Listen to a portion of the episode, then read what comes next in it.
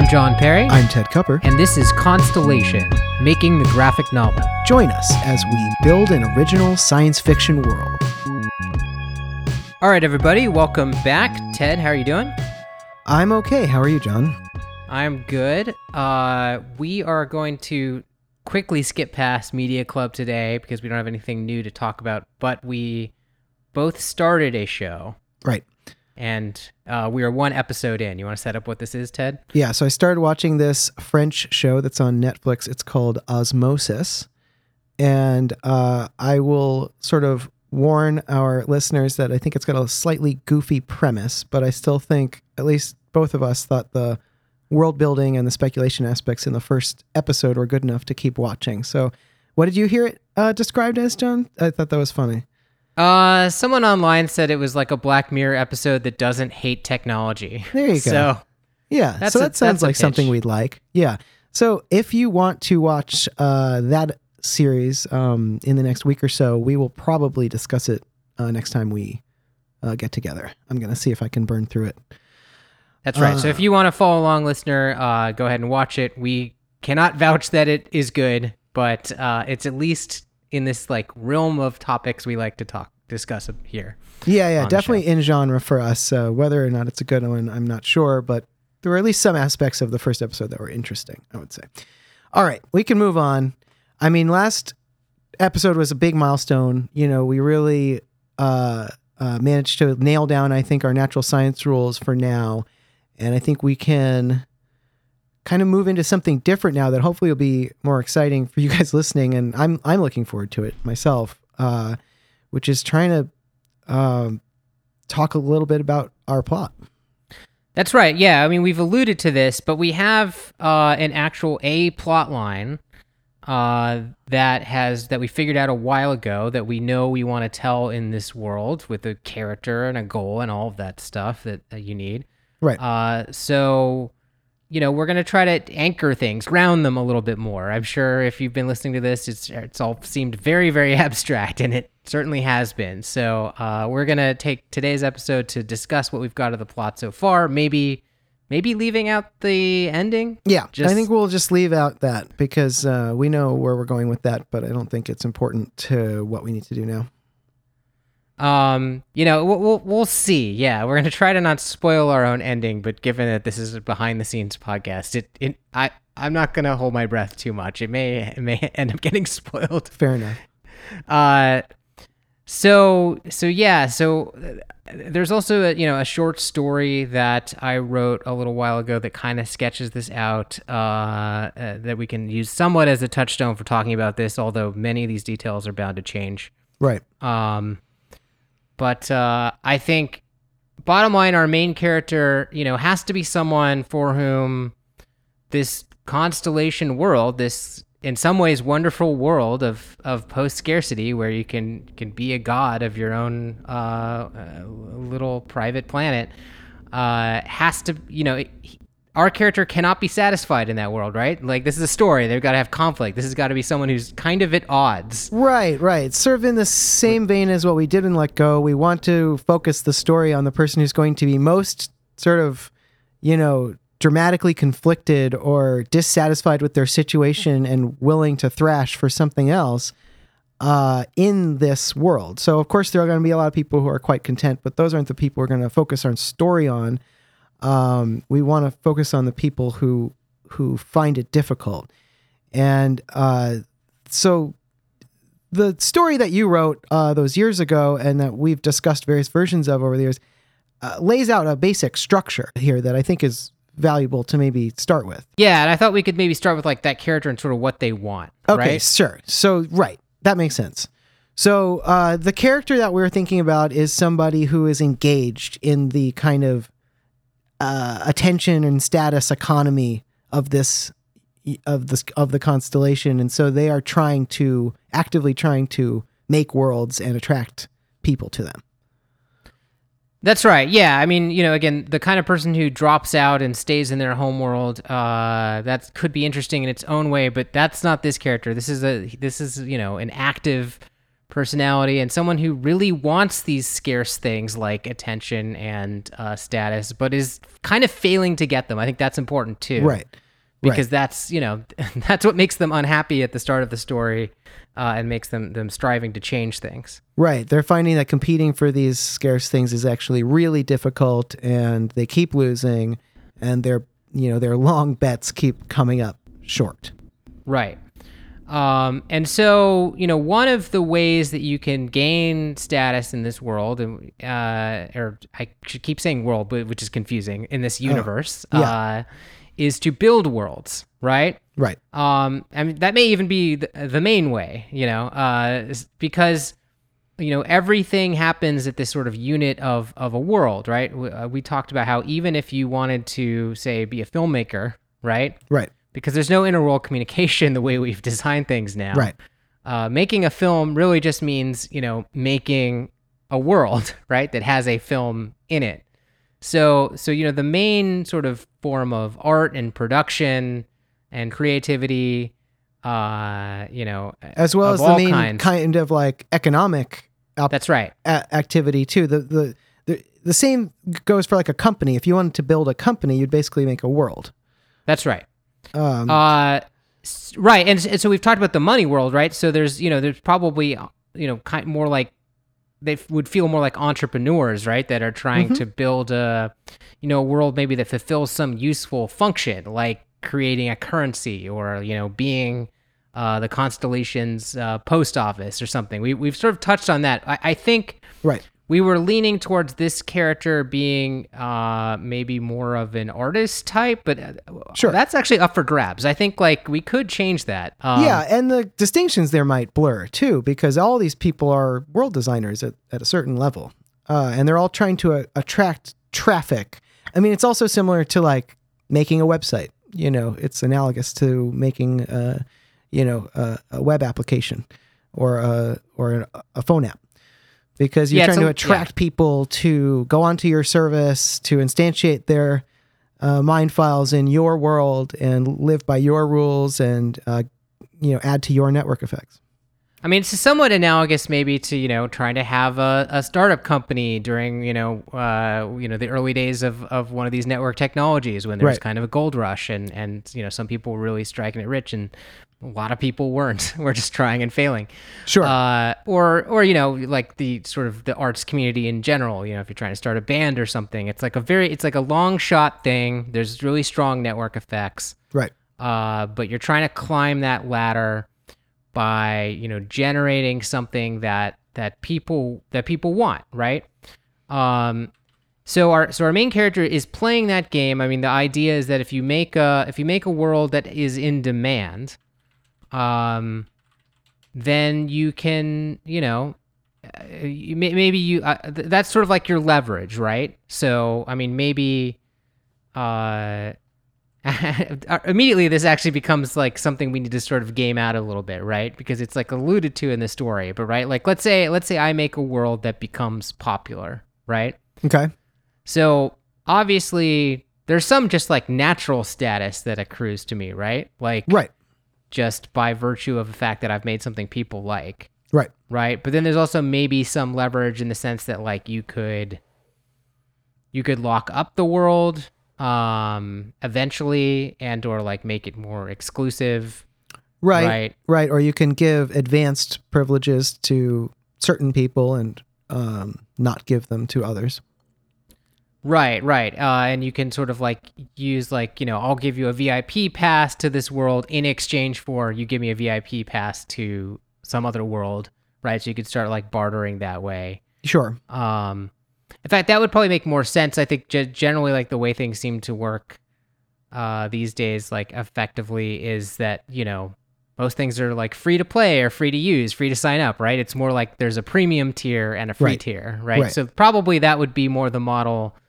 Um, but you know, I mean, uh, you could I imagine you could do it any way you wanted. I mean, also to the extent that there's a if there's a money world that we should talk about, if that actually is around and, and reasonably well adopted uh, by the time our story starts, then you know you could be literally trying to chase actual currency. Sure. Um, you know, by say like charging to enter or charging to get uh, premium access. I Sure, think, but then you'd still be buying these other non-scarce or these other scarce things. So you'd be buying uh, status or attention or something somewhere else with that money. that's Uh, right. So yeah, I mean, yes, that's true. The money world could be mediating this stuff, but I don't think it changes it that much. You're basically getting access, information, uh, VIP status, um, maybe literal additional powers in certain worlds, like you know, normal people who come to this world cannot fly, but VIPs who come to this world can fly. For example, you know, so it's a better experience. And in order to do that, you have to share some access to something that's equally valuable because uh, or pay the amount of money that's equivalent to that uh, because of course what else do you have that's of value right Right. Uh, but it, it all starts with designing a world that somebody that people are, care about, right? That people are interested in. right So this is what our main character is spending, uh, you know, their days doing. Uh, and in the story, they also had a partner they were working with, which I, you know, probably makes sense to keep that because we need more characters, right? yeah To- right to and when it's out- a conflict between them Yeah. because really the status quo when the story starts was it would be like that this main character or the way that it was in your previous version was that uh, this main you know this main character has basically just dissolved their partnership uh, with this uh, other person they were building a world with and the world that they built has kind of become uh, you know it's it's in it's not avoidable any longer the obvious is is uh, true it is a failure and so this character is trying to figure out, well, what am I going to do now? That's right. Yeah, like their their like last, you know, startup attempt or whatever you want to call it has just crashed and burned, Right. right? Including the partnership along with it. Right. Um so so So I think that's a good place to start our story. Like just dramatically, that's a place where there's conflict. We know sort of what's going on. The character is in crisis. It's an exciting place to begin. Yeah, and so, you know, the next move that we ultimately want to get towards, and there's a few different ways to get our character there, is that, you know, what's symbolic for this character of of making it, right? I think like it's it's helpful to have that, right? Like Yeah. uh you, you know that's always like a vague thing like have you made it or not right but like it for story purposes i think we were thinking there's you know an exclusive club maybe Right. there's a couple exclusive clubs that this character is aware of that like f- to them making it would be getting welcomed into that club right Right. Right. And this is part of the culture thing, by the way. We have to come back and discuss what the meaning of club is here. But uh, there is some kind of organization or world that is really high status that this person wants to get into. The exact specifics of it we got to figure out.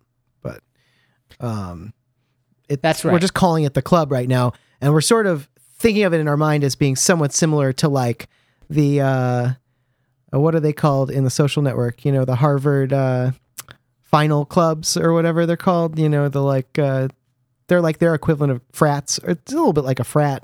You know, something like that. Some kind of like e- exclusive elite but purposeless institution or or purposefully opaque institution. you right know? might be a little bit crossed with like a secret society like yeah, a maybe like bones a or right, something a Freemasons. Right, right. Yeah.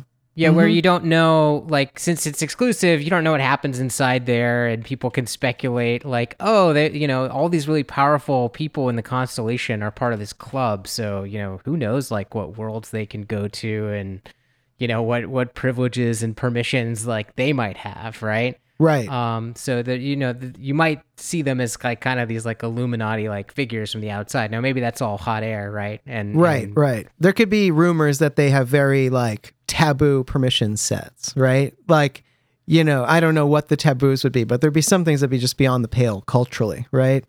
And Well, they're like, if there was a money world that everybody used, right? right, Like maybe they have like you know the the ability to just like print like money whenever they want it or something. I mean that's a crude example, but like there could be Right, shared right. worlds where they have permissions that you know seem would seem totally unfair to everyone else. right, right. knew. Because the owner of Money World is a member of the secret club, so he's you know his membership fee was like, I will give you all, you know, basically a free money pass right or Yeah. something like that. That's a very that's a cool story. I like that story. We should come back to that.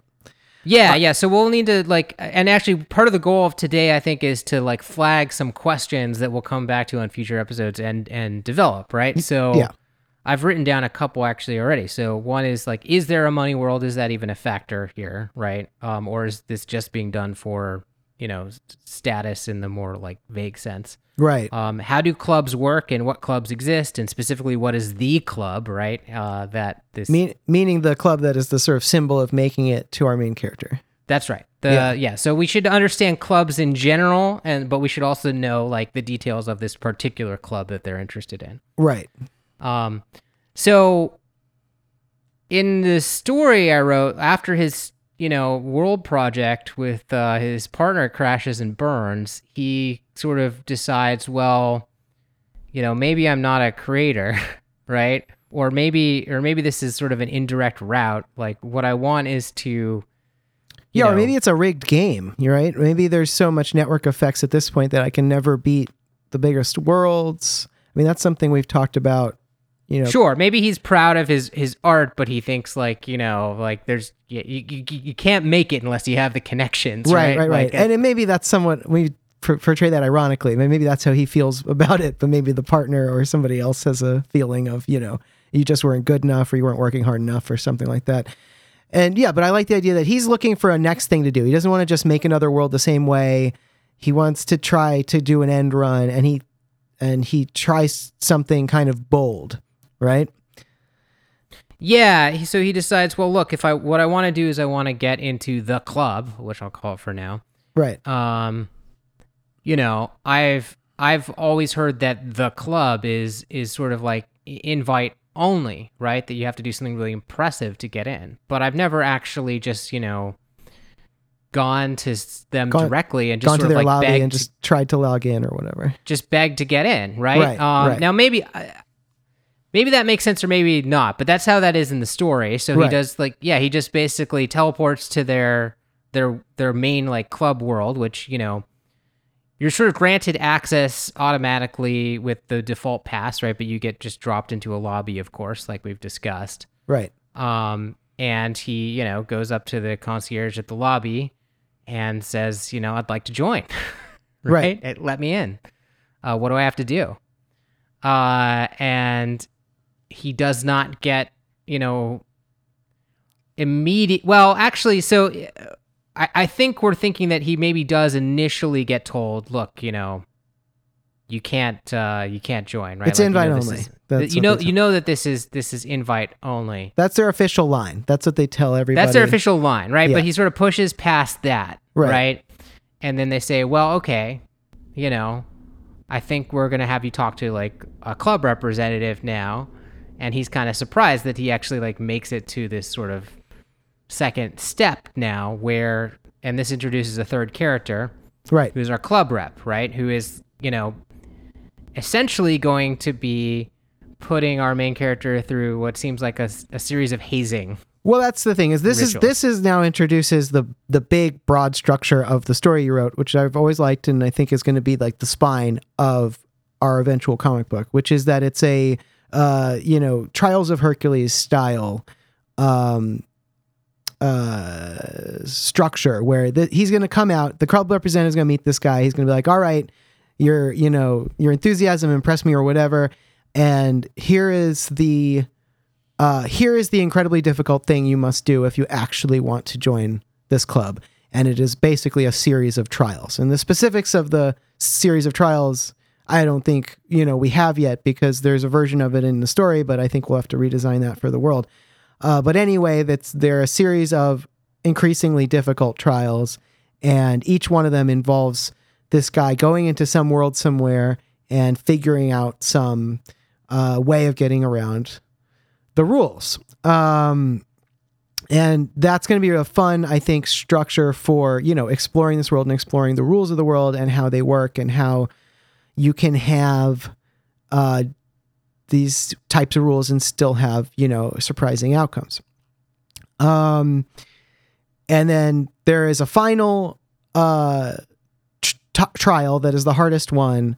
Uh, and I think we can say what it is, right? I think we should say what it is. So the final trial is that he is uh, told that in order, he's already made it through all the other trials. He's doing very good progress. In order for him to make it into the club, uh, he must somehow kill somebody. That's right. Which is, of course, we've established is is very difficult in this world because, uh, you know, death defaults to off. I don't think we. I think we define it slightly differently now, where it's like the mercy setting. Right. Uh, i- i- is In order to be killed and not just ejected, you have to set a series of settings a particular way that are rarely set up on any world. Number That's one. That's right. You need to. You. I think it's you have to have regeneration of the avatar set to off, and then you have to have uh, the mercy setting set to delete. Right, which basically means Rather than eject. Right. that your avatar will not regenerate itself, and if your avatar is sufficiently destroyed, that your mind file literally gets deleted. And so this is, you know, this set of rules together might be, you know, sort of lumped together as like considered like a natural death s- setting overall when you combine these multiple settings. right. Um, that might be like how people speak about this. And again, it- this would be you'd assume this would be pretty rare, um, other than you know people that have religious reasons for doing it that way, or you know strange thrill seekers, um, Or sadists. or yeah, Yeah. So some people do uh, engage in this, and I think our main character will have to do some research into that and discover some of maybe those stories, um, which is another thing we should come back to. It'd be interesting to have him kind of hear the stories of murder in the constellation. Um, but anyway, uh, this character must ultimately do it, and we are going to take you through uh, his attempt to do that, and then it will, uh, you know, he'll either do it or not, and that's the end. But um, but I think the uh, yeah, that's like the basic structure of the story. Well, and I think in in the uh, uh, short story, I had three trials, which I still feel with the third one culmin- being this like you know this grand one of like having to kill somebody. Right. which I I, I still think three feels like a totally fine number for that, right? Three's a good number. I mean, uh, it can be more than three. I don't think it can be fewer. I think three is the smallest number that feels like a set. Um, Right. But if we can come up with four great ideas, I think four trials is fine. yeah, Um, but yeah, I think three is great, and I mean the the, the exact things that they were in the story were more suited to maybe the medium of the story. So we'll have to go through those and figure out what we think are the best trials. Um, but uh, you know, I do like the idea that they are escalating in some way, and I think Well, that is portrayed. Well, interestingly, the, the some of the trials that I had in the story would no longer work with our natural science rules, right? Oh, right, because right. I think the first one was very simple, right, and it probably too simple, because maybe just it was easy to write, right? But the first one was uh, he he's you know the club rep is like you know give me you know three like great tips for like awesome worlds I don't know about. Right, right, right, right, Um, or three addresses is what we would call that now. right. Um, so actually, I guess that would still work. Um, I mean, I guess we have this something that we're going to keep running into is like since we don't have the interworld communication and you can't really bring stuff with you between worlds. Right. I guess you'd have to actually memorize these addresses, right, or some kind of like moniker. Yeah, I guess Uh, it depends. If you if you visited to it and you can talk to your exec, right? Can't you just say to the exec like tell him or tell his exec the name of this thing, or tell it to me and then I'll just say it like right after you or something? You can sort of use the exec's like knowledge of your history to to make yeah, the, work, the right? the exec might have like something like a simple browsing history in it. That's just like a list of worlds you visited in chronological order. and Yeah, just because it should be able to figure out like take me to the world that I went to three worlds ago, or take me to the world that I went to that had the fountains, or you know what I mean. Like you should be able to describe something to it and have it take you there. So seems like it should also be able to say the name of it to you in a human understandable format. yeah. You know, wh- wh- whether that's like a Bitly address or just a series of letters and numbers, or you know a Google.com type address or whatever. I mean, we can Yeah. con. You know, Okay, so so I guess that would still be possible. And you know, I don't know. Actually, maybe this isn't like an impossible idea that we could use. We'll have to decide if we want to. But yeah, it- so in, in in the story, he just has to give his three, you know, best tips and like part of the what happens there is that you know, again, this guy considers himself an artist, right? Uh, and he Right. feels like he's like you know because he's consumed himself with trying to make like these innovative worlds, right? So the three that he cares about and thinks are you know really interesting, you know, uh, are are sort of very artsy, and when he like sort of gives them to the the the club rep, the club rep sort of seems like unimpressed, right? And like y- get the impression that like maybe like the club refs tastes are not at all aligned with the with our main characters. Um, but a lot of that I think comes out of internal stuff that wouldn't work as well in comic books also. So um We may have I- to portray that differently. Maybe they have to actually visit them. Or, you know, I was just thinking while you were talking, a, a slight tweak on that that might work might be um, maybe he wants him to find, maybe it's the only even one uh, address that he needs, but a, a world that they have no knowledge of. Like that the club doesn't have in the club's directory. Because, right? Because, like, there's. well yeah, I mean I think they might it- be like mapping the world that might be one of the things they're doing inside the club world mapping the constellation and you know figuring out where they have advanced privileges or something and uh that so get it, it, it might be a more specific thing that he's looking for. Maybe it's not just a cool world but like maybe it has to be a cool world that they don't have any info on or that they don't have access to right or maybe it's or maybe it's cool in a specific way right? Yeah, it maybe has maybe like that. other like it can't just be you know because we talked about like you know maybe every like uh mushroom has a homeworld somewhere right? Like i mean there's there's all these worlds in right although those would not be accessible probably to you unless you could describe the mushroom so specifically that the exec would know which one you were talking about But you I could guess. describe like you know the oak tree that used to be in your front yard like Right, before the transition so like so that may I not be a valuable world to them but, but Right. maybe part of the criteria is not being in their directory is basically what i was thinking um, yeah I, I think that would be definitely one of the criteria plus something like cool but maybe more precise than that maybe just Uh, like number of people there or Yeah. um you know like number of people with accounts there or something straightforward Yeah. like that Yeah, so go yeah, go out and and and and if our main character doesn't have it right away, then they have to go find it, right? So if we want to be a little more of like a, a quest or something, Right. or like if he offers a few things off the top of his head and there's they're like, no, we have all those already. You know, something that good but that we don't know about, you know. And then he has to go back and maybe uh, dig through his social network and try to, you know, cuz we can I think what's cool about that is if he's looking for a tip um uh, that he doesn't have, then we see firsthand like how do tips become currency, right? We dramatize that. uh yes. Like we'll see that he will go out looking for one. He needs to get it by giving somebody something. You know, he has to find the person who has the tip he wants, offer them something, try to figure out what they want that he can give them. Um, that might be an interesting thing. I don't know what that would be, but you know, maybe it's something that requires him to go ask his former partner something or something he doesn't want to do for character reason. And then, you know, he gets the tip from them and then, you know, maybe it's bad and then what happens or I don't know. I'm just spinning it out, but I'm thinking that's I'd like to see that sort of tip economy. That that's an yeah, interesting yeah. thing. So maybe so maybe the broad strokes that is like a good beat for the first trial.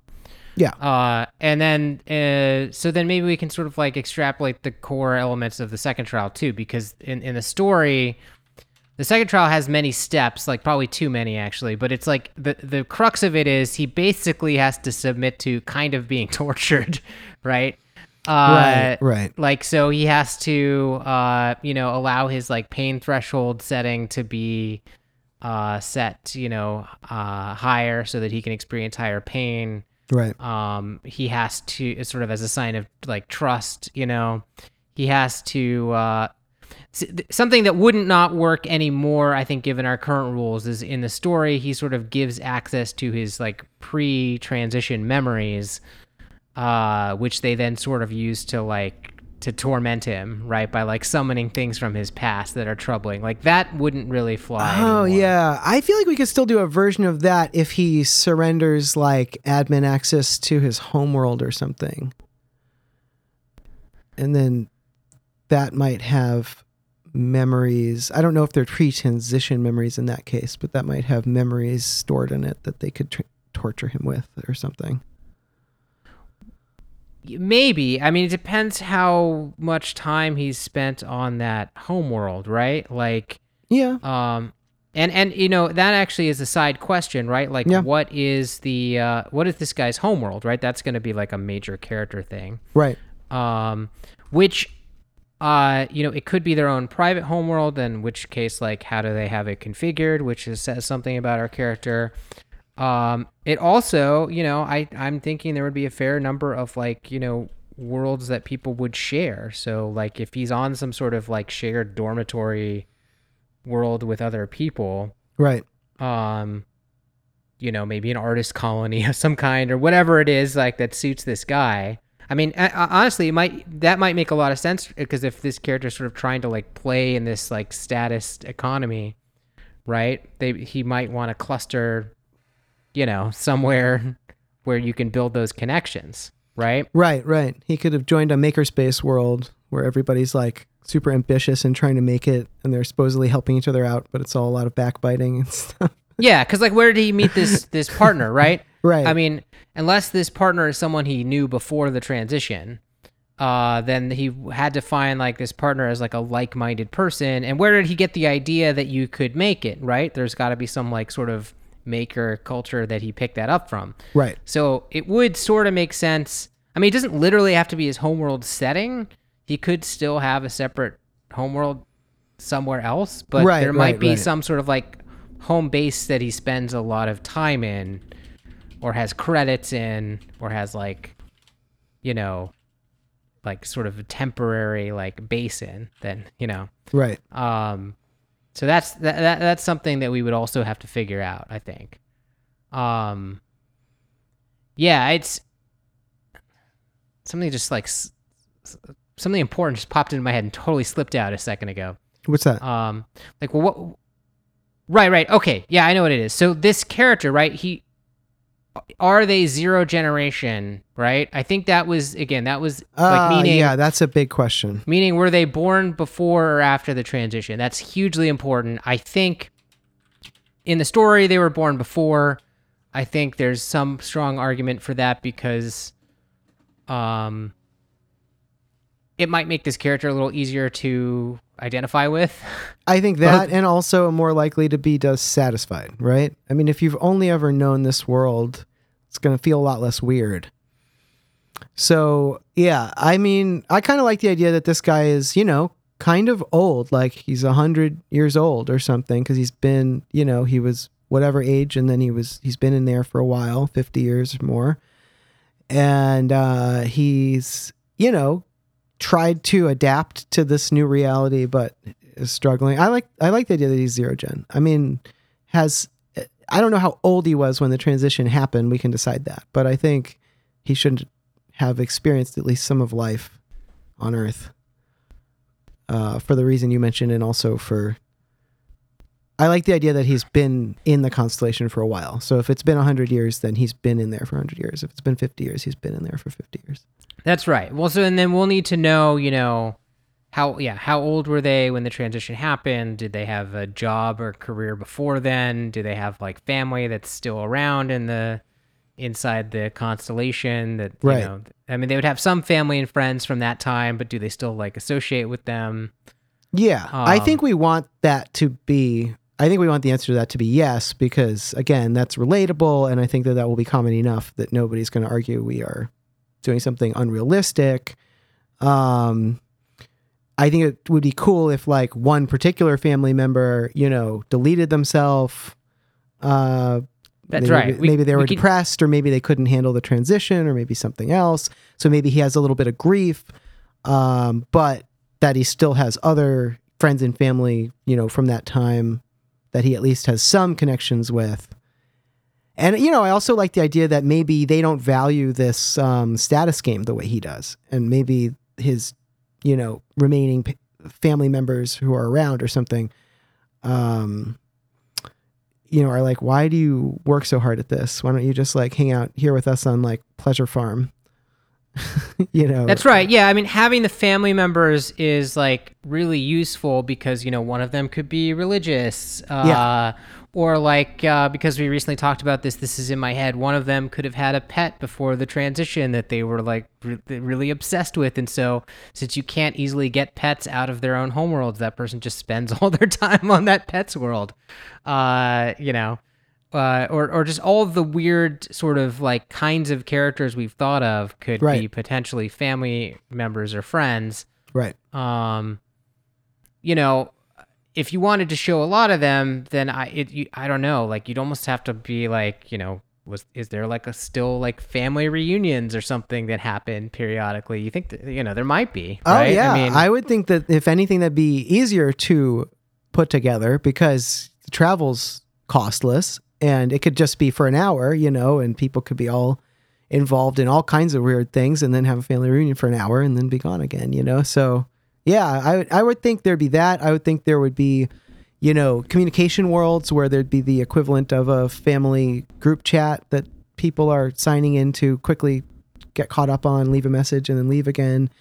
Um, so I would think, you know, to the extent that you are w- that you want to keep up with your family, you'd be able to do it uh, very well. right, but there'd um, be a lot of drift, right? Because like, you know, again, it depends how long it's been since the transition. right, but right. If You it's just been, get used to your other worlds. I agree. Yeah. if it's been 50 years, you know, at some point you might be like, you know, why am I still going to these family reunions? These people are like are from a distant past it seems like now. Well, that's the perfect dramatic moment to be at for him, right? Like he's still doing it, but he's questioning why he's doing it because they don't support what he does. They don't seem to value the same things as him anymore. You know, uh, to the extent that they had shared experiences, those are getting further and further in the past. And, you know, maybe he's feeling less connection to them than before. Yeah, so maybe uh maybe during one of these trials uh one of the ones where he's free to roam, like say that first one. Uh you know, he's out looking for tips and uh you know, he's like that sort of coincides with like this semi-regular family reunion thing. And uh, maybe he hasn't even gone to the last three or something, but he goes to this one because he's like, well, you know, m- I can ask them, right? Maybe one of them has a lead on something. Ha. Yeah. Well, if he just goes to like fish for leads, then people are going to be pissed at him too. I think that's funny. Yeah, well, there's a little bit of conflict there, and right, Yeah. and then and then through that interaction, we can like like maybe learn uh, about a lot of different other ways of living uh, inside the constellation. So that, that I think that would be like very useful. Right. Yeah. We can learn about some of the cultural conflicts, right? I mean, I think it's a good metaphor to use to tell people that these are the conflicts, right? Because it's sort of like a Thanksgiving dinner or something. And, you know, you Right. have your crazy racist uncle, but in this case, it's like you have your crazy defaultist uncle, or Right. you have your uh, crazy, you know, cosmopolitan cousin who, uh, you know, lives in a, a 7 billion person um, city world. Or you you know i mean like you have like these different points of view and they are all forced to eat with each other. So they're fighting and they're you know uh, trying to um, one up one another and everything. You can kind of get a sense of where are the conflict lines in society i was i think that's cool i mean i think that'll be a relatable but uh understandable way of getting some of that stuff out Yeah, that's right. Because I think we gotta. Yeah, the our universe is so strange, right? Like we gotta we gotta constantly be like finding ways to like anchor it in experiences that people will find find kind of familiar. Exactly. Yeah, we need to whenever possible because it is so weird, and uh, and because we want human nature to be relatively unchanged in this world because we're not reprogramming our genes or our brains, right? So, uh, you know, we're still human beings in there. We're still gonna be attracted to many classic human things, like such as a meal together with uh, uh, our families. But then those things will still, you know, hu- human desires will still um, rule those things as they do now. So yeah, I think we want to try to lean toward those things when we can because so much of it can be so fantastical and wild, and we don't want it to be cold. Yeah, that's right. Yeah, so so that all feels good. So, um, but let's see. We took a that was sort of all sort of a tangent because we were talking about the second trial Yeah. being. So again, in the story, it was just about enduring, right? It was just about enduring something. Right. Um, whether or not he can be tortured with his own memories, I'm again. I, I you were saying maybe that's possible with access to the homeworld. I'm not sure. I mean, giving up access to your homeworld would certainly be like an act of trust. So, like a I mean, kind we- of crazy one, you know. I mean, depending on how much access we're talking about. But if Yeah. you were to give somebody like complete access on your homeworld, I mean, that's part of this whole. Um, yeah, like that's pretty close to giving them life or death power over you. So, and you know, whether tortured with your own memories is the best trial here, I think is actually somewhat questionable. Full stop. Yeah. I mean, I think torture is an interesting idea. Um, both enduring torture and inflicting it, they're both interesting ideas. And, you know, potentially having him do one or both of those things. Um, perhaps Well, in some sort of sequence. Like, it, it might be interesting if he's forced to I- I- inflict some kind of torture. well, the third trial, I mean, is not torture, but he has he has No, to somehow but it's kill it's, someone. It's death, which is like I think a step up from torture. But I, I was saying if if if he's forced to torture somebody, kind of um, Stanford prison and experiment style, you know, induced to to torture somebody, and then he is the second part of that trial is like he has to endure the same torture that he put them through. It's maybe kind of interesting. Like maybe it appears to be like an empathy test.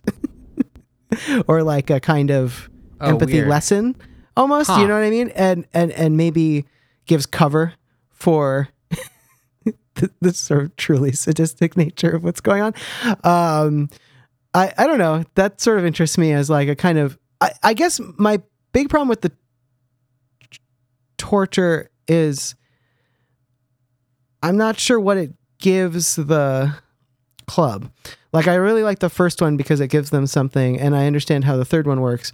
But the the second one, to me, I don't know. I think is maybe worth considering.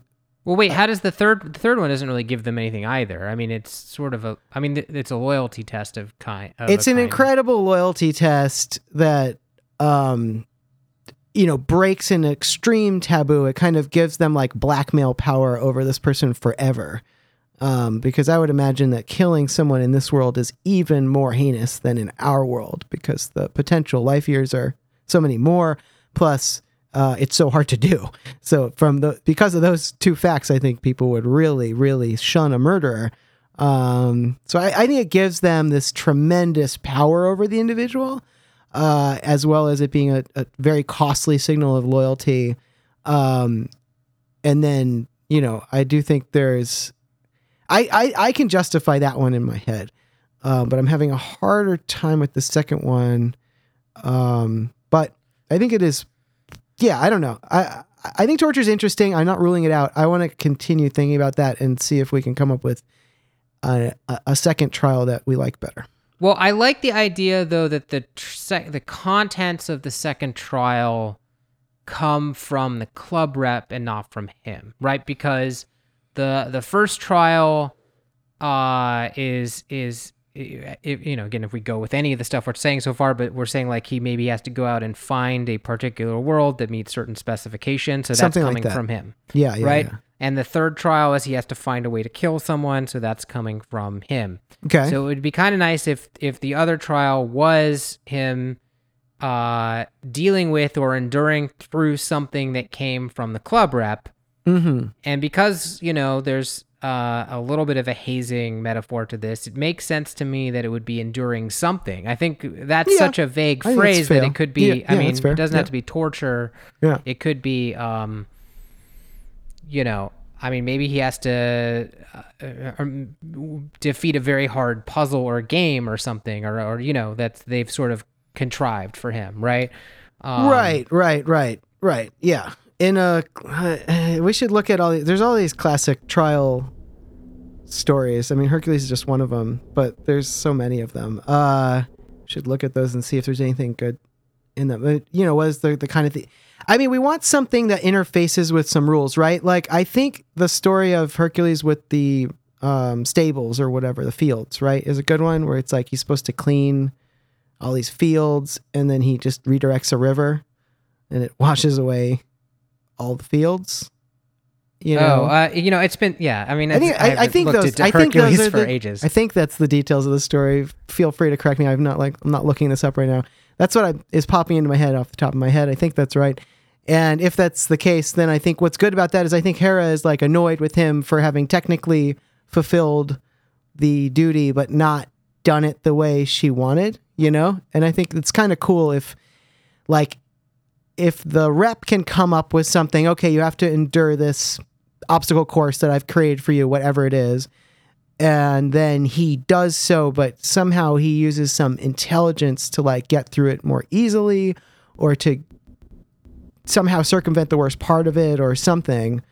Um, and again, the guy is like a little bit disappointed in him. Like he's like, okay, yeah, you did, you didn't, you will be moving forward to the next trial, but like, you kind of cheated on this one, or like you you found a loophole, or you know, I I think if there's some way, like, I think we want to keep pushing the audience toward this idea of like pay attention to the rules, manipulate the rules, figure out the rules, and so I want to see him doing some of that and having some success. I think in the second trial. Right. I guess it sort of it seems like what you're pushing towards I, again like the, the the first and third trials involve gaming the rules in the larger constellation. But I still think there's a possibility that the second trial, just to be different, involves like gaming the rules within a particular world. Sure. That is Sure. you know maybe it's maybe it's set up by the club or maybe it's not maybe it's just a world that the club identifies and is like you need to go to this world and accomplish this but i kind of like the idea that that one is like a little more provincial to, of a task where he Sure. Well, and I definitely in- like the yeah. idea that the club rep is actively involved in the second trial. I think you're right about that. Like, we want him on the world with him, whatever the world is, whatever the specific thing is, you know. You have to carry me on your back across this desert or whatever, you know. Um, something where he can be talking to him and we can be learning about the club rep. And I want to learn more about who the club rep is too. Like, part of what I think we're doing here is the club rep should be a character and he should have some genuine sympathy for this guy and some he should be able to see some things that the that our main character can't see, you know?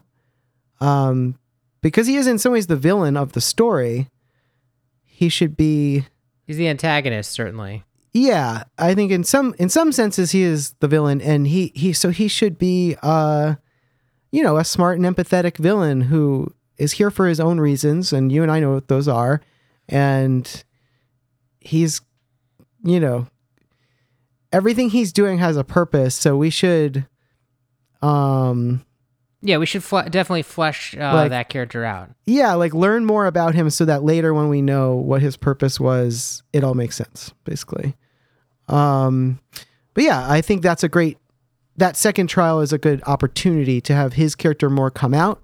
And then the third trial like you're saying will be more up to the guy because he's going to have to go from world to world finding a place where he can kill a man uh basically.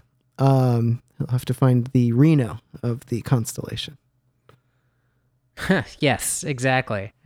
Um. Okay. So yeah. So first trial. So okay. So that second trial is still a little vague, but yeah, I think that that constraint is good because mm-hmm that makes it different. mm-hmm Um. And you're you know you're talking about like you know how can we like draw out the club rep character? It it might make sense to sort of pause and just like sort of list the characters, right? Because like I you know something good that that uh you know I I, I I've learned from like uh, film school, and maybe you heard this too. Is like you know, it's kind of like there's a certain number of characters that it, you you generally want to have to make a story work. Not that you can't break this rule, but um, Right. Well, it gets hard to keep track if you have too many, and if you have fewer than like eight, it it doesn't really feel like a full story sometimes. yeah, for like a feature film, like they tend to say like eight is kind of Seven the, or eight. Yeah. Like like that are like real characters and not just extras that pop in, or as like kind of like the magic uh, ballpark figure. And I think you know Right. a graphic novel is not that different than a feature in terms of scope. I feel like. Uh, This one's not. I mean, you could have like a 1,000 page graphic novel that would be different, but this is what we're trying to do is, I think, roughly feature between one and two features in scope. you know, Sure. So, yeah. I mean, it yeah. might it might be a little more than you could. Easily. If we had easily 10, I think we could handle it, but I don't think we want to Yeah. have 18 named characters or anything like that. Yeah, Uh, but I think like in Let Go, we had about seven or eight. Like when you you know factor in like some of the side characters and stuff. Like so. right, right. Um. Okay. So so we've got we've got our our main character. We've got our our the partner, right? Obviously, Yep. these are people are gonna need names. Uh, we've got uh the club rep. Yep.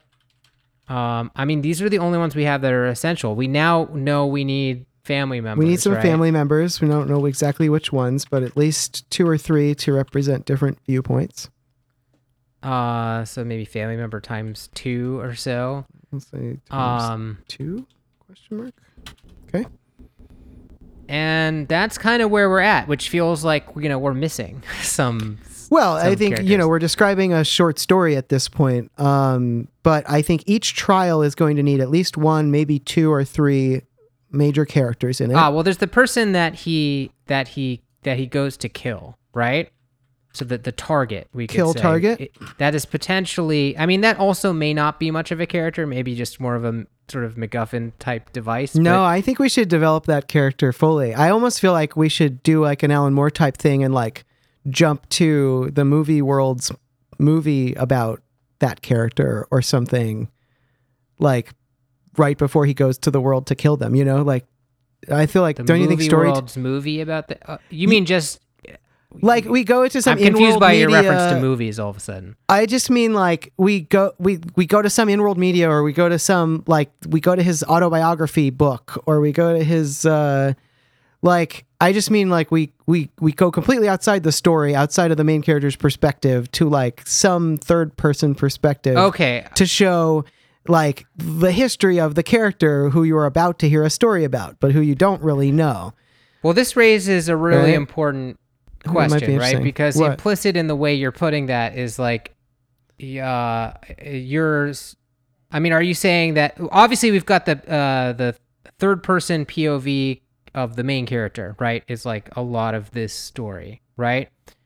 Um, are you saying with this in-world media reference that you only want to do in-world media like for other perspectives? You don't want to like say just wholesale jump to the third person POV perspective of the target, right? No, I, we Uh, could totally do that. I we could totally do that too. I thought it would be like just uh, the added. I, I was thinking that the storytelling value of the added seeming objectivity of like the in-world media might give it particular weight. Like got it. like if I was watching a Hitchcock movie and then halfway through the movie it cut to like a fake Fox Movietone newsreel about a character, I'd be like, "Uh oh, this character's about to be important." I don't know. You know what I'm saying?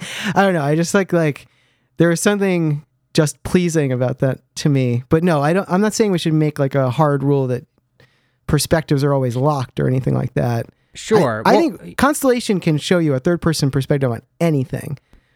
Uh, and then the only question I would have is: Are we, if we're gonna have any first person perspective, if we're gonna have anybody's like voice, inner thoughts. inner thoughts in a box, or their POV shots of literally what they're looking at in the in the frames, if that if we are deciding to do that, then we should I think limit the number of characters who can do that. Um, maybe not to one, maybe to three, but um, certainly not to like arbitrary characters. Um, but I think third person perspective should be shown, yeah, for Yeah. anyone at any time as the story wants. I don't think I don't want to put us in that box. Yeah, yeah. Now, I now mean, may, maybe yeah. the the short story is biasing me on this front, but I'm thinking actually that you know there's a lot of that first person might make a lot of sense, and so many comics have used that first person perspective. You know, with yeah, the, yeah, yeah. With the boxes. I, I think first person for at least the main character makes sense, and I wouldn't necessarily say we can't have first person for like the main character's father on that character's homeworld when we jump there if we want to. I think that's okay, but I wouldn't want to have it for or if the partner or the villain. I think those characters could all potentially also be first person uh, if we want. But Got it. I could also go with we don't do that. I mean, Okay. but at the at the minimum, I think yeah, we should allow ourselves to do voiceover for the main character so that we can feel really close to him um, and get his thoughts when they're the most relevant way of telling the story. I mean, I don't want to use him as too much of a crutch, but I think there's you know it's a power of comics that you can give some access to the inner thoughts. So why not use it? You know, Yeah, It's a cool- absolutely. cool power. I mean, uh, yeah, even our simulators don't have that power. so exactly, We might as well use it. exactly. Uh, okay, so we've got the main character, the partner, the club rep, probably at least two family members. Uh, let's say for now in the target, that gets us up to like six. You know, we're in the ballpark, right? It's like there's Right. probably one, at least one other type of character that we're missing. Um, you know, well, you know, in a lot of stories, there is a love interest. True. So we, we, don't should, currently have one of those, so that's a Uh, possibility. Yeah, well, and I think like I- I would even think about like what role does so if if it's the kind of if it's like someone they're already in a relationship with, it's like a partner in that sense, then I then it sort of like falls in the same category as the family members to me. It's like uh, Sure. sort of part of their network that we show, um, and we have conflicts with, of course. But if it's a love interest, like it's a, you know, an an object of affection, you know, but like you know that has that has not come to fruition. Right. Um, you know, like like the reason that he wants to be accepted into the club is because he thinks like that's gonna make him more attractive to this love interest, as you see in many stories, right? Like It could uh, be that, or it could be in his attempt to do the thing for the club, he meets someone he's interested in, and that becomes a, a sort of a distraction or like a conflict to him. And at a certain point, he has to choose between pursuing the club and pursuing the person. Right, right, yeah. So that's interesting because like we have right now Just to show what he values, you know? a character that's pretty, you know, monomaniacal, right? Uh, Right. And we know that ultimately they make the choice to go ahead with the trials, right? Like, sort of no matter what the cost. I think that's, we're pretty, I think, committed to that end result. But yeah, yeah, yeah. That's where yeah. we're going with this character, but I think let's make that as hard for him as possible. Or her, Sure, now way. you we, could- we don't have to make him him. Right. So if you're trying to put obstacles in the way of him easily saying yes to the trials, then you know a, a love interest that, that's at odds could be that. But that could also just be a family member, um, as well. Um, and if you're trying to give some extra motivation to why they want status in the first place, that could be handled by like maybe there's an aspirational figure that they aspire to be. like Yeah, I was just thinking about that. I was just thinking about, you know, what would be great is to have an Alan Cho type character like we had in Let Go, right? Like a kind of aspirational Steve Jobs or John Lennon of this world or whatever. the success story. somebody who had made a great world that he that or the person that got him I- interested in making worlds in the first place or the person who you know who's who he finds most inspiring in some way and he doesn't have a personal relationship with this person there so maybe he met them once or something but he doesn't you know um hang out with them but they figure into the story first as a symbol and then maybe later there's like a moment where they have an actual interaction or maybe uh you know maybe he does something crazy. I could see this guy like you know coming up to his idol and really making a fool of himself. Maybe that's a memory that he has or maybe that's maybe something with the second trial has to do with that. I don't know. For some reason i just had a vision in my head of like somebody else piloting his avatar you know i don't know if that's something that is even possible in this world. Might want to think about or that if we uh or if we really want to be mean to our main character. Which you i know, he kind of do. he well then he you know he dissolves his uh partnership with his his partner and then you know his partner goes on to great success and he sees that person with yeah he gets to meet the john lennon steve jobs character. Yeah that's a cool idea. I like that. I yeah i think something with i think some kind of like an aspirational leader creator character uh might be a nice eighth main character that might give us our our main our main cast. Well, that gets us up to. s- I mean, again, the family member times two is a little vague, right? But that gets us up to up to seven.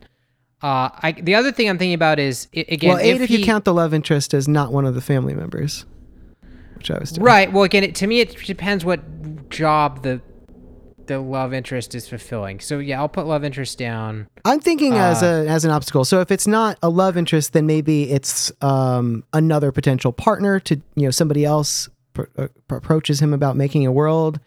Maybe somebody who really liked his last failed world. you know, like you know, A uh, fan? a fan. His- like he has one one, fan? fan maybe, and that fan's like, I'm gonna get into world making because you inspired me. Do you want to be my partner now that you guys are broken up? You know, and maybe turns him down, and maybe that one goes to the other partner, and they they make a great world who and they get to meet the leader or something. I don't know. Right. Right. I'm spinning that all together. Uh, It doesn't have to go so neatly. Well, okay. but- I'm putting I'm putting all these ideas down. So the, the fan is is a, is a funny one. Uh, yeah, I kind of like the idea of a fan. As long as long as we're brainstorming, I'm also you know if he does live in some kind of like artist colony world, Oh, right, people he lives with. Yep. like you know uh fellow art colony members and or or like the landlord of that world right like you know who's in charge there right, The admin in that world. Um, right. right. does he have to does he have to pay dues to to to reside there and and benefit from the social connections there i don't know like again it depends how much of this stuff has been built up uh, right. Maybe everybody who lives there has to spend a certain amount of time building up the world they're in in order to then, you know, build up credits or something to then go build their own worlds or maybe they do skill exchange where they teach each other how to do different kind of kit bashing and exec work. they give each other notes Yeah. Oh yeah, they go to each other's worlds and then give each other notes. Yeah, it's like kind of like a makerspace writers group.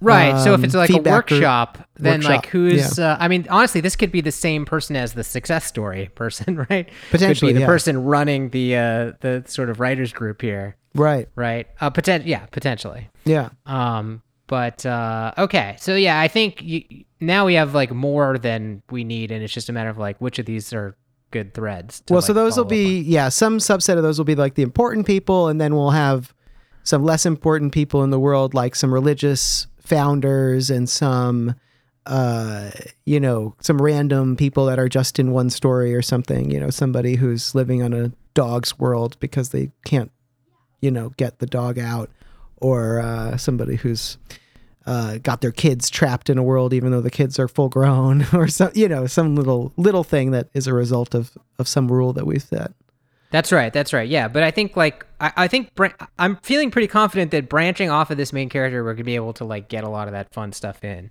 yep Um, and yeah, the three trials thing or four trials, whatever it ends up being, like Mm-hmm. just it just feels like a handy structure. Um, no it's very have- classic and and it Yeah. feels you know it's mythic but i think in a good way. Like i think we want to i think we want to evoke some of that mythic feeling in the story without uh, being too much you know star warsy about it.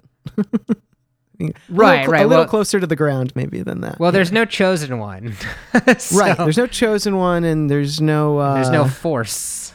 There's no magic force, although there is. I mean, there is a force in a way because the whole universe is magic, but it's just everyone can use it, and you know how much time you spend talking to your exec is really the only kind of limiting factor. It's not like some inborn power. But on that anything like issue, like I do think some people, superstitious people and or religious people would believe in a kind of force, which in this world would mean like again these special permissions, right? Like I heard that members of this club, you know, can just like snap their fingers and take control of any world they're in because they have some kind of root password that none of us have, right? right, right. Well, mythic root access is like just, I think, really cool. That's kind of like the idea of the force. But I think like, you know, we've sort of made a decision that while people might have superstitions about that, I don't think we're going to actually confirm that any of that stuff exists, at least not, you know, in, in the scope of this graphic novel. Yeah, I'd be happy to meet someone who is searching for Root as like a side character, but I don't think this is not a story about finding Root in your in your constellation universe. This is a story about again like what happens if all the rules work exactly as intended. Um but for somebody this has got to be a disaster. So that's what we're we're going to focus on. right. Yeah. Uh, all right. Well, this is feeling actually pretty good. What else did you want to cover in today's uh, talk, John? Well, I was just gonna say, I think we're getting near the end of the episode. Yeah. Uh, I just, I think the last thing I'll bring up because it's, I'm looking at the story right now, is the story uh, does a little bit of shuffling of time, like in a small way. Mm-hmm. Um, it does the thing where it, you know, starts later in the story and then and then cuts back to the beginning. So specifically, Mm. uh, the way this short story opens is with him being told by the club rep that uh, for your third and final trial you have to kill someone, and then and then Ah. immediately jumps back to the beginning. And I'm just curious, like, what your gut reaction to that structure is. My gut reaction to that structure is that we don't need that for the comic. I'm not opposed to it, and if you want to try it that way, I'd be happy to. But um, I kind of feel like I think we could do this linearly if he start like if we just start with him approaching um the the club world. Well, our, wouldn't our first scene though have to be him having a big fight with his partner? It could be, or we could uh, have that come out in some kind of, you know, memlog recording when he's back on his thing, or it could come out when he's talking to the partner the first time. I don't know. Uh, we can, I could see it going any number of ways. Look, I, I'm not like opposed to, you know, uh, having a I- what do you call that? Uh, Yeah, what there is a name for that, right? pro- prolepsis or something like that is the name I think. It's where they Yeah. yeah something like that. So I'm not opposed to that, and uh, certainly that is a cool moment, like saying you have to kill someone, and then you know that that's coming. Um.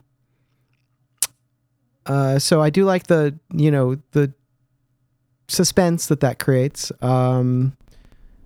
you know, it's a bit more of a granular question than we need to address this Yeah. second. But I just Yeah. wanted to throw that out there and say, like, uh, that's something that's in the story that you know we could do or not, and and actually just the very idea of do we want to be totally linear or not is That's just what I was thinking. yeah. Yeah, it, it it raises the issue of how linear do we want to be with this, and I am just gut feeling, and I'm open to whatever, but I, I gut feeling. I'm thinking that nonlinearity is going like.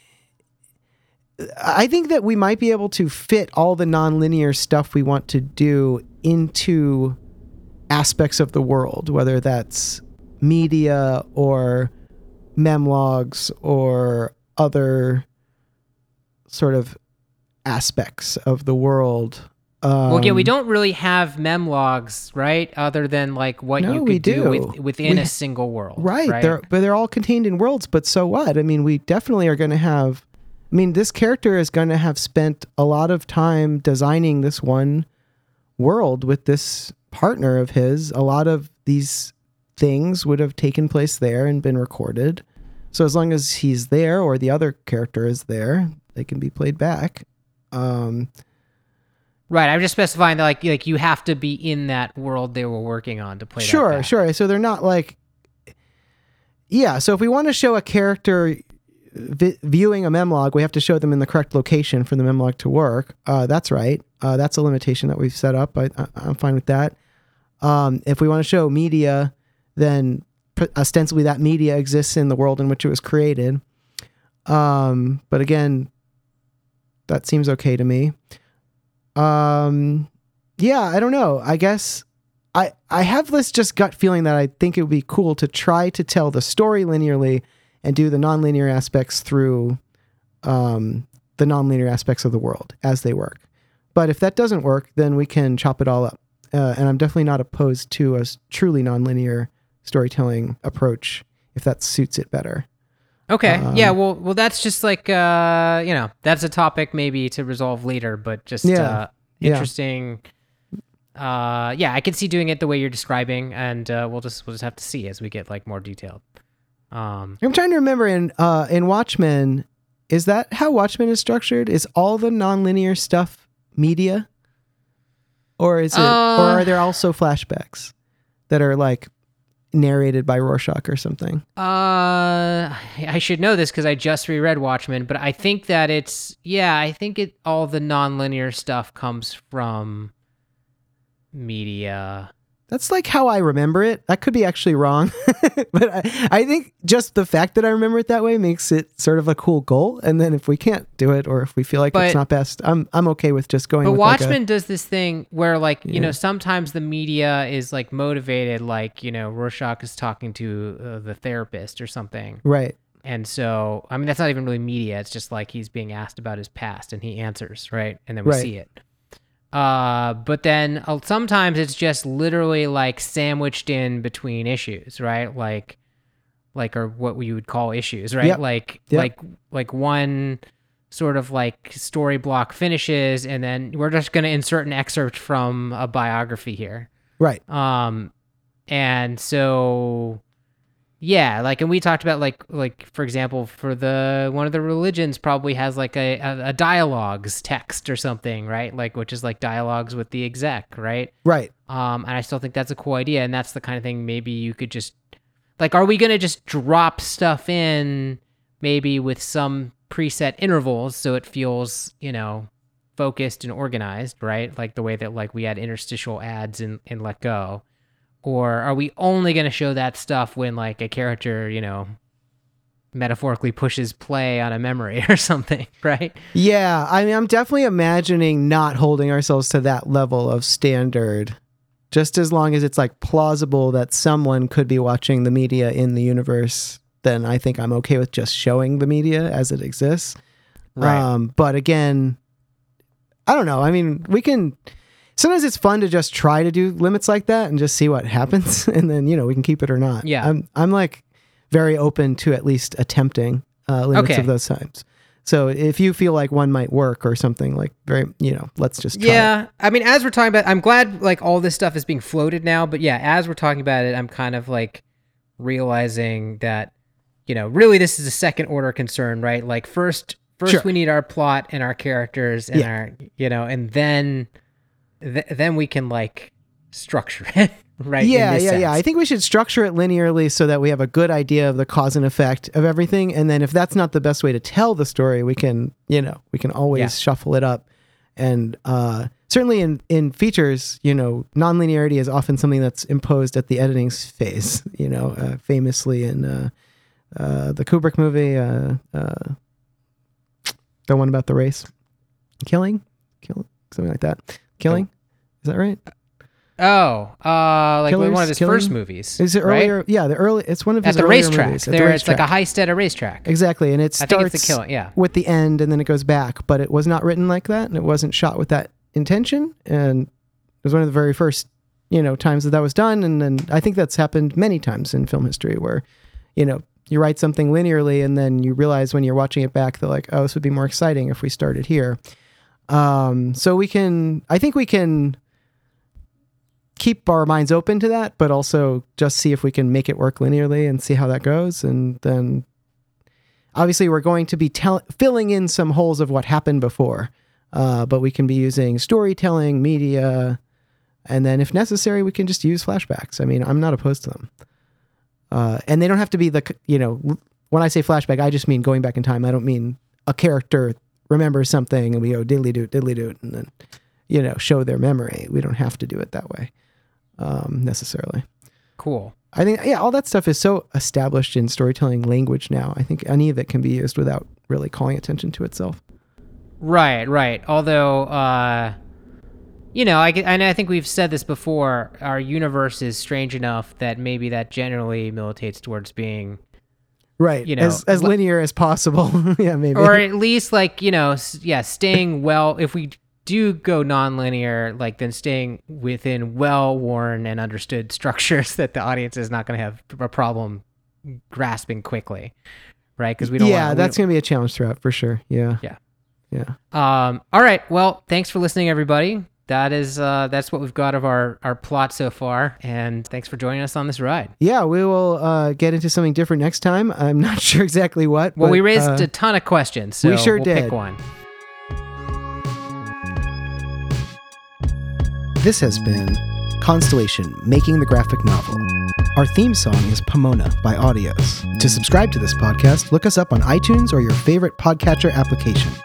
You can find us on Twitter or on the web at constellationpodcast.com. Thanks for listening.